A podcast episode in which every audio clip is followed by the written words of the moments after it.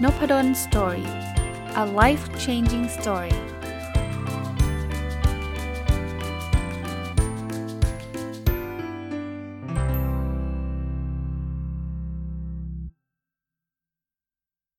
วัสดีครับ ยินดีต้อนรับเข้าสู่นพดลสตอรี่พอดแคสต์นะครับ แล้วก็วันพุธก็ต้องบอกว่ายินดีต้อนรับเข้าสู่รายการ OKR Weekly นะครับ ก็ยังคงอยู่กับหนังสือที่ชื่อว่า OKR Field Book นะ ผมว่าเป็นหนังสือที่มีหลาย ๆ เรื่องที่น่าสนใจนะครับ ในวันนี้จะมารีวิวต่อนะครับจากสัปดาห์ที่ผ่านมานะครับก็จะเป็นบทบทที่1นะครับหลังจากที่มีการเกินที่มาที่ไปของคนเขียนอะไรอย่างเงี้ยครับเรื่องราวเกี่ยวกับ OKR Coaching นะบทนี้มีชื่อว่า What is OKR coaching and why is it so important now นะครับก็คือเขาจะเล่าว่า OKR coaching เนี่ยมันมันคืออะไรนะครับแล้วก็ทำไมมันถึงมีความสำคัญนะครับในบทนี้เนี่ยเขาจะแบ่งเฟสของโคชชิ่งนะ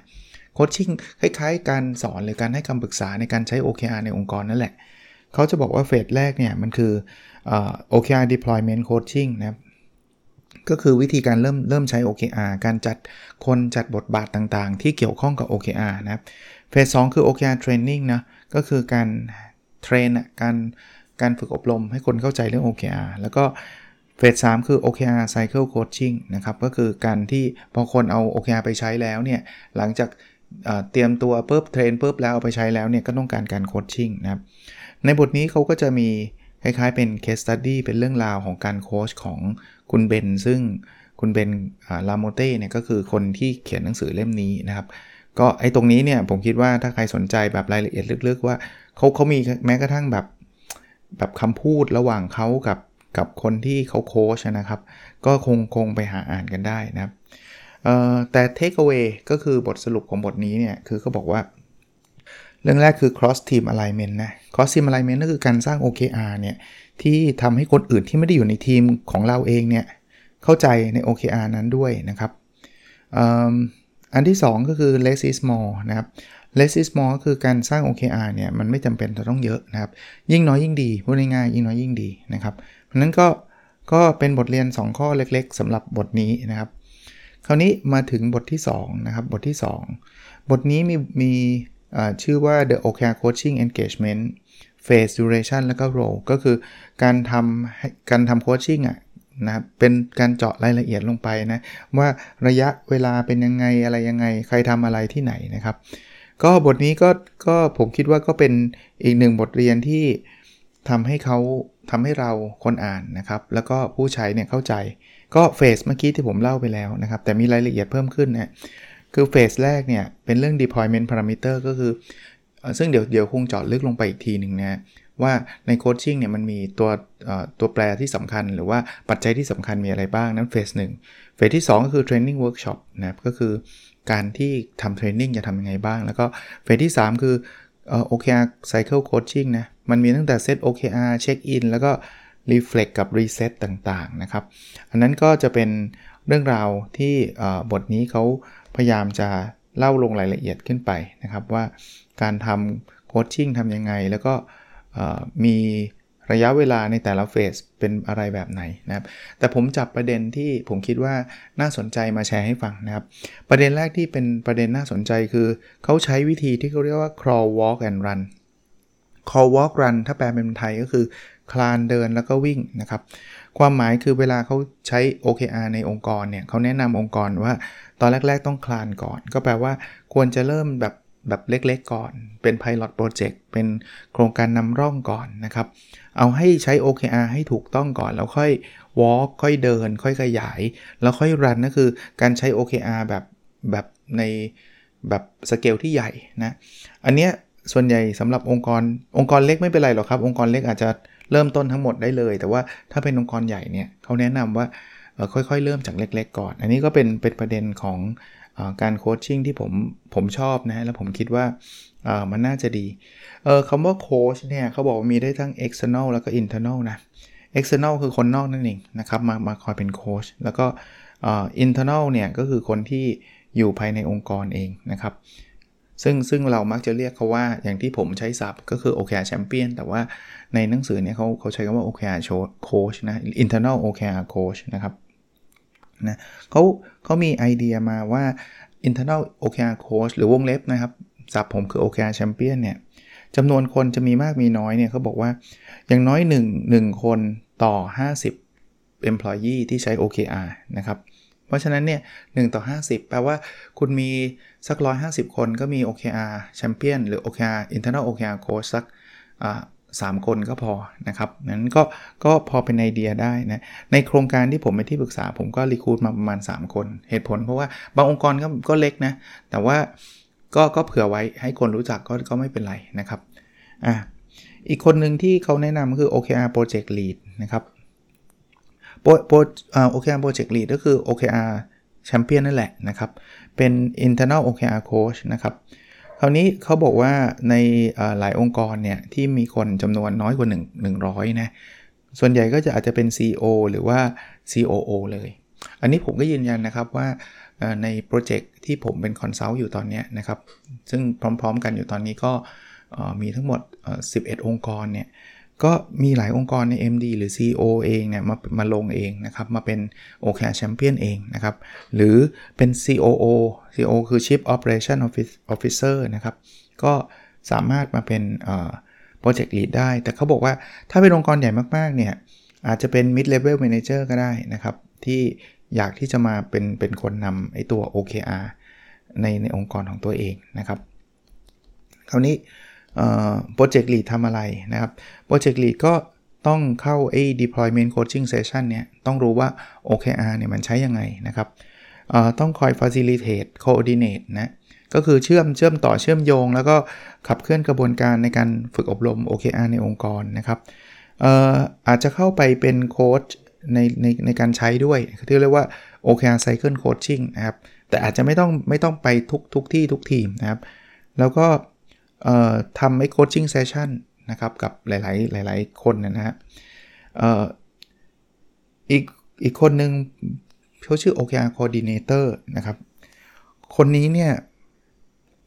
จะเป็นคนคอย coordinate คือประสานงานนะ คอยเตือนทีมต่างๆ ว่าทำ OKR หรือยังทำตามไซเคิลทำตามกระบวนการหรือยังเอ่อ coordinate นะครับ ก็ก็หน้าที่คือเชื่อมเชื่อมต่อเชื่อมโยง schedule coaching ต่างๆ นะครับ แล้วก็ส่งอีเมลไปเตือนนะครับว่าใครจะต้องทำอะไรยังไงนะครับ HR lead นะครับ HR lead ก็เป็นคนที่อยู่ HR นะครับ คนนี้จะคอยมามาให้ข้อมูลต่างๆนะครับที่เกี่ยวข้อง โดยเฉพาะเรื่อง deployment parameter เนี่ยก็เดี๋ยวเดี๋ยวเราคงได้คุยกันต่อไปเนี่ยนะครับเขาก็จะบอกว่าบางบางเรื่องก็ต้องขอ HR แล้วอีกเรื่องหนึ่งที่ HR ต้องต้องคอยดูก็เรื่องการเชื่อมโยง ระหว่าง OKR กับระบบการประเมินนะว่าจะเชื่อมแบบไหนควรทำหรือไม่ควรทำทำแล้วดียังไง ซึ่งไอ้ประเด็นพวกนี้เนี่ยเดี๋ยวเดี๋ยวคงในสัปดาห์ถัดไปคงได้คุยกันอีกนะครับ แล้วก็สุดท้ายเนี่ยเขาต้องให้เข้าใจว่าไอ้ไอ้ OKR เนี่ยเราจะไม่ทำไปพร้อมๆกับระบบการประเมินแบบใหม่อะไรอย่างเงี้ยพวกนี้ HR ต้องมีส่วนเกี่ยวข้อง อีกคนที่เข้ามาเกี่ยวก็คือ executive sponsor เขาบอกคนนี้เนี่ยก็คือคนที่แบบอาจจะเป็น CEO อะ คนที่เป็น senior management เลยนะครับคนนี้จะเป็นคนคอยสนับสนุนในตัว OKR project ของเรานะครับที่เราทำนะครับ คือจะเป็นคนบอกเลยว่าทำไมต้องใช้ OKR นะครับ เป็นคน confirm ไอ้ deployment parameter ก็คือปัจจัยต่างๆนะครับ ตัวแปรต่างๆที่เกี่ยวข้องนะครับ เป็นคนที่คอย เช็คเรื่อง top level objective นะครับ เป็นคนที่จะทำเวิร์กช็อปเรื่อง top level objective นะครับ หรือว่าเป็นคนที่คอยคุยกับทีม lead นะครับ ว่าไอ้ทีม lead ที่เขียนมานั้นน่ะทำ OKR มาเนี้ยมันมันลิงก์กับ OKR ขององค์กรมากน้อยแค่ไหน แล้วก็ communicate ให้ feedback ต่างๆ กับ OKR ของ project lead ต่างๆ นะครับ แล้วก็สุดท้ายเนี่ยก็ทำให้มันเกิดพลังหรือเกิดเขาเรียกว่า bring energy and life to OKR โปรแกรมอะทำให้คนรู้สึกแบบ เฮ้ยเออเออ OKR เนี่ยมันเขาจริงจังกันนะ ในองค์กรนี้นะครับ อีกคนหนึ่งคือทีมลีดก็คือหัวหน้าทีมนะ หัวหน้าทีมก็แน่นอนก็ต้องเข้าเข้าเข้าเทรนเรื่อง OKR เนาะแล้วก็ทำให้เกิด OKR ภายในทีมให้ได้นะครับ แล้วก็ทำ OKR cycle เลยนะครับ ต้องต้องเข้าโคชชิ่งแล้วก็ กระบวนการในการทำ OKR ทำยังไง team lead ก็ต้องเข้านะครับ แล้วก็เขียน document ต่างๆ ที่ที่เกี่ยวข้องกับไอตัว cycle ของการทำ OKR อีกคนหนึ่งก็คือ team member นะคนที่เป็น team member ก็คงต้องช่วยกันดราฟ OKR ของทีมนะครับ แล้วก็ทำให้เขียนเขียน Key Result ของทีมขึ้นมาให้ได้ แล้วต้องอะไรอะไรกับหลาย ๆ อย่างนะครับ สุดท้ายก็คืออต้อง apply OKR ในการคิดในการทำงานนะครับ เขายังมีคนอีกคนหนึ่งเขาเรียกว่า Key Result Champion นะไอ้ Key Result Champion เนี่ย หน้าที่คืออะไรเขาบอกว่าอัปเดตโปรเกรสนะ ใส่คะแนนต่างๆ เฉพาะ Key Result ที่ตัวเองดูแลนะครับ แล้วก็เป็นคนที่คอยคอยอัปเดตความก้าวหน้าครับนะหรือคอยตอบคำถามเกี่ยวกับความก้าวหน้าของ Key Result แต่ละข้อนะเอ่อเป็นคนที่คอยอรับไอเดียต่างๆ ที่จะทำให้ Key Result เนี่ย มันไปข้างหน้าได้นะ แล้วก็เป็นคนที่คอย communicate หรือว่าสื่อสารนะครับ เพื่อให้ให้ชัดเจนว่างานนี้มันมันเกี่ยวข้องกับ Key Result ต่างๆเนาะแล้วถ้ามันเกิดงานซ้ำงานอะไรหรือมีคอนฟ lict กันก็ต้องต้องคอยดูแลนะสุดท้าย Key Result Champion เนี่ยจะต้องอใช้การเรียนรู้เรื่อง Key Result ว่าทำอันนี้แล้ว work แล้วไม่ work ยังไงนะครับ แล้วก็สุดท้ายเนี่ยเราก็จะได้จัดการทำไอ้ Key Result ตัวนั้นให้มันให้มันสำเร็จ คือเรียนรู้เกี่ยวกับ Key Result อะ บทบาทหลายๆ บทบาทในในหนังสือเล่มนี้เนี่ยดูว่าโอ้โหมี role เยอะมากเลยเนี่ยส่วนตัวผมนะผมผมคิดว่าบทบาทเหล่านี้อยู่ในมือของ o k แชมเปี้ยนเกือบได้เกือบทั้งหมด แต่ว่าบางบทบาทมันคือคนใช้ด้วยนะครับ คือคือเขาก็พยายามแบ่งบทบาทนะ มันมีคนโค้ชคนแนะนำกับคนใช้ ผมผมแต่ต่อยอดจากหนังสือเล่มนี้ให้ฟังว่าจริง ๆ มันคล้าย ๆ แบบนี้ฮะมันจะมี กลุ่มหนึ่งก็คือกลุ่มที่คอยขับเคลื่อน OKR ในองค์กรสำหรับศัพท์ที่ผมใช้ผมเรียกว่ากลุ่มของ OKR Champion ซึ่งองค์กรที่ผมให้คำปรึกษาอยู่เนี่ยก็จะมี 3 ท่าน กลุ่มหนึ่งจะเป็นกลุ่มที่คอยสนับสนุน ก็คือ CEO CFO คนคนระดับบนนะครับที่เขาเรียก Executive Sponsor นะครับกับกับกลุ่มกลุ่มนึงคือกลุ่มคนใช้ก็คือทีม Lead ทีม Member นะครับ คนที่คอยต้องรับผิดชอบเรื่อง Key Result ก็จะเป็นคน 3 กลุ่ม แต่ว่าจะแบ่งแบบที่หนังสือแบบแบ่งยิบย่อยแบบนั้นก็ได้นะครับ หรือจะเป็นกลุ่มๆแบบนั้นก็ได้ Take away ของ chapter 2 นะครับ คือเขาก็บอกว่าให้เราลองลองทำไอ้ตัว OKR นะครับสักอย่างน้อยๆ2 2 รอบ 2 รอบของเขาคือ 8 ถึง 12 เดือนนะแล้วก็ทำโคชชิ่งนะนะครับทำแพลนให้ชัดเจนนะครับ มี deployment training แล้วก็ cycle coaching ซึ่งในสัปดาห์ถัดไปคงมาเล่าให้ฟังนะในในในอันแรกนะ deployment นะครับ แล้วก็ทำให้สำหรับคนที่เป็นโค้ชเนี่ยนะครับทำให้เขาต้องต้องหาคนเนี่ยใครจะดูแลเรื่องไหนยังไง อย่างเมื่อกี้ที่ผมเล่าให้ฟังเนี่ยก็พอเป็นไอเดียไปนะครับว่าจะเอาไปปรับใช้ยังไงก็ก็ว่ากันไป ใครจะเป็น Executive Sponsor ใครจะเป็น Team Lead ใครจะเป็น Internal OKR Coach หรือ OKR Champion หรือใครจะเป็น HR Lead อะไรเงี้ยก็ก็ว่ากันไป แล้วก็ สุดท้ายเขาเขาเตือนนิดนึงว่า OKR ไม่ใช่งาน HR นะคือหลายคนชอบไปคิดว่าเฮ้ยอย่างนี้ให้ HR ทำทั้งหมดนะครับเพราะนั้นเนี่ยเขาบอก OKR Project Lead เนี่ยควรจะเป็นใครอย่างน้อยสักคนหนึ่งที่ไม่ใช่ HR นะครับก็สำหรับสัปดาห์นี้ในในเรื่องของเนื้อหา ผมคงจบไปแค่นี้นะครับ เดี๋ยวสัปดาห์หน้าเราจะมาต่อกันนะแต่เรายังมีอีก part หนึ่งที่ถ้าใครติดตาม OKR Weekly เองเนี่ยก็คงทราบว่าผมก็จะ มีการอัปเดต Personal OKR ส่วนบุคคลของผมเองนะครับ ซึ่งความตั้งใจของผมก็คืออยากให้ทุกคนได้ใช้ OKR เป็นเครื่องมือในการนำนำทิศทางชีวิตของเรานะครับ นอกเหนือจากการที่จะมาใช้กับที่ทำงานแล้วนะครับออบเจกตีฟที่1นะครับของผมนะเรียนรู้และพัฒนาตัวเองอย่างต่อเนื่อง Key Result 1.1 อ่านหนังสือให้จบ 30 เล่ม ตอนนี้อ่านไปได้แล้ว 12 เล่มนะครับ ก็เรียกว่าไม่น่าจะยากเลย 30 เล่มนะครับสำหรับ สำหรับตัวตัววัดนี้นะครับ Key Result 1.2อ่านภาษาอังกฤษให้ได้ 13 เล่ม อันนี้ยังไม่ได้อ่านเลยสักเล่ม จริงๆ มันควรจะ 3 เล่มแล้วนะ เพราะมันควรวิกละเล่มอะอย่างเงี้ยภาษาอังกฤษตอนนี้ก็ค้างคาเพราะว่าตอนนี้ต้องต้องยอมรับครับว่าตัวตัวส่วนตัวนะไปติดนิยายญี่ปุ่นแปลนะครับอ่านแล้วชอบชอบหลายเล่มเลย ก็เดี๋ยวคงมารีวิวมามาสลับรีวิวบ้างนะฮะ Key Result หนึ่งจุดสามส่ง paper ไป journal 2 paper ยังไม่ได้ส่งเลยครับ เดี๋ยวขอปิดปิดงานวิจัยอีกภายในสัปดาห์นี้ปิดแน่นอนนะครับ จะส่ง final report ก็ก็คงได้ทำ journal แล้วล่ะนะครับ Objective ที่ 2 แบ่งปันความรู้เพื่อทำให้สังคมดีขึ้น Key Result 2.1ตีพิมพ์หนังสือ 1 เล่ม ก็ตอนนี้ยังอยู่กับสำนักพิมพ์นะสำนักพิมพ์ก็ยังไม่ได้ส่งกลับมา บอกว่า editor อ่านจบแล้วแต่ว่ายังไม่ได้รับนะ คีรีเซล2.2 มีคนฟังพอดแคสต์ 25,000 ดาวน์โหลดต่อวัน ตอนนี้ทำได้ 23,503 ดาวน์โหลดต่อวันนะครับ ก็ดีขึ้นจากวิกที่แล้วนะ วิกที่แล้วทำได้ 22,760 ไอ้ตัวดาวน์โหลดเนี่ยอาจจะมีขึ้นขึ้นลงลงนะครับ เพราะว่ามีบางช่วงก็คนฟังเยอะก็จะขึ้น บางช่วงก็จะยังยังไม่เยอะนะก็จะลง แต่ว่าทิศทางมันมันมันมันขึ้นนะครับ ก็ขอขอขอบพระคุณนะพูดทุกสัปดาห์เลยสำหรับคนที่ติดตามแล้วก็ ช่วยกูนาฟังกูนาแชร์ต่างๆ ในในทุกช่องทางเลยนะครับออบเจกตีที่ 3 มีสุขภาพกายสุขภาพจิตที่ดีนะกิริซอล3.1วิ่งให้ได้ 300 กิโลเมตร วิ่งเนี่ยช้าไปนิดนึงนะครับ ไม่นิดนะเยอะเลยนะครับ ตอนนี้อยู่ที่ 30 กิโลเมตรนะครับ300นี่อีกยาวไกลเลยนะ แต่ว่าคงยังไม่ไม่ยอมแพ้นะครับคงวิ่งอยู่ต่อเรื่อยๆนะครับกิริซอล3.2มีน้ำหนักตัว 77 กิโลกรัม ตอนนี้ยังอยู่ที่ 79.1 คือยังเยอะอยู่นะ กินเยอะแล้วก็ไม่ค่อยได้ออกกำลังกายด้วยนะแต่ว่ามันมี awareness อะเพราะว่ามันลดจงจับจากวิที่ 2 ที่ผ่านมาคือผมทำ79.6 นะครับ ก็ลดลงเหลือ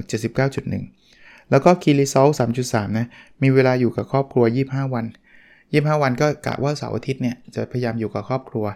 ตอนนี้ทำได้ 6 วันนะวิที่ผ่านมาได้วันเดียวเองนะครับ มีช่วงปีใหม่นี่แหละที่ตุนไว้นะครับที่ที่ทำให้ช่วงอยู่กับครอบครัวเยอะหน่อย แต่ว่าพอหลังปีใหม่เนี่ยเปิดเทอมขึ้นมาเนี่ยทำงาน 7 วันเลยนะครับ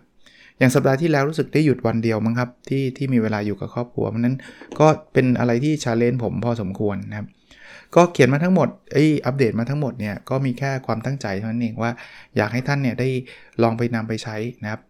สำหรับท่านที่ inbox มาเรื่อยๆนะครับว่า OKR Weekly ไอ้ทษที OKR Diary ที่ผมใช้ในการ record เนี่ยมีเหลือไหมยังมีอยู่นะครับ แต่ตอนนี้ไม่ได้โปรโมทอะไรมากมายแล้วล่ะ ก็เป็นว่าถ้าท่านใดสนใจอยากใช้ก็ inbox เข้ามา แล้วก็เดี๋ยวผมจะบอกอที่สั่งซื้อให้นะครับ แค่นั้นเองนะครับ วันนี้คงไม่ได้มีอะไรยาวไปกว่านี้นะครับ คิดว่าพอจะให้เห็นภาพแล้วก็ลองนำไปใช้ประโยชน์กันดูนะครับ ส่วนตัวเนี่ยผมมีความเชื่อว่า OKR เนี่ยมันเป็นเครื่องมือที่ช่วยทำให้เราทำงานได้ประสบความสำเร็จ ส่วนตัวผมก็เคยเล่าให้ฟังแล้วเช่นกันนะที่ทำงานผมก็ไม่ได้บังคับอาจารย์ทำ OKR แต่ว่าผมชอบผมก็ทำของผมเองนะครับ แล้วก็ผมเห็นองค์กรอื่น ๆ ที่นำไปใช้แล้วก็ประสบความสำเร็จมากมายก็ดีใจนะครับ ที่เขาไปใช้ได้สำเร็จ องค์กรไหนยังไม่ใช้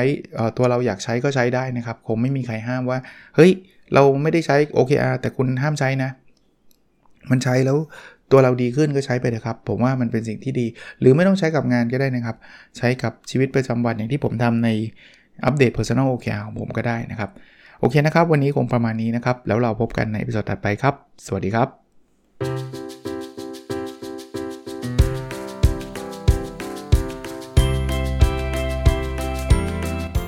n o p a d o n Story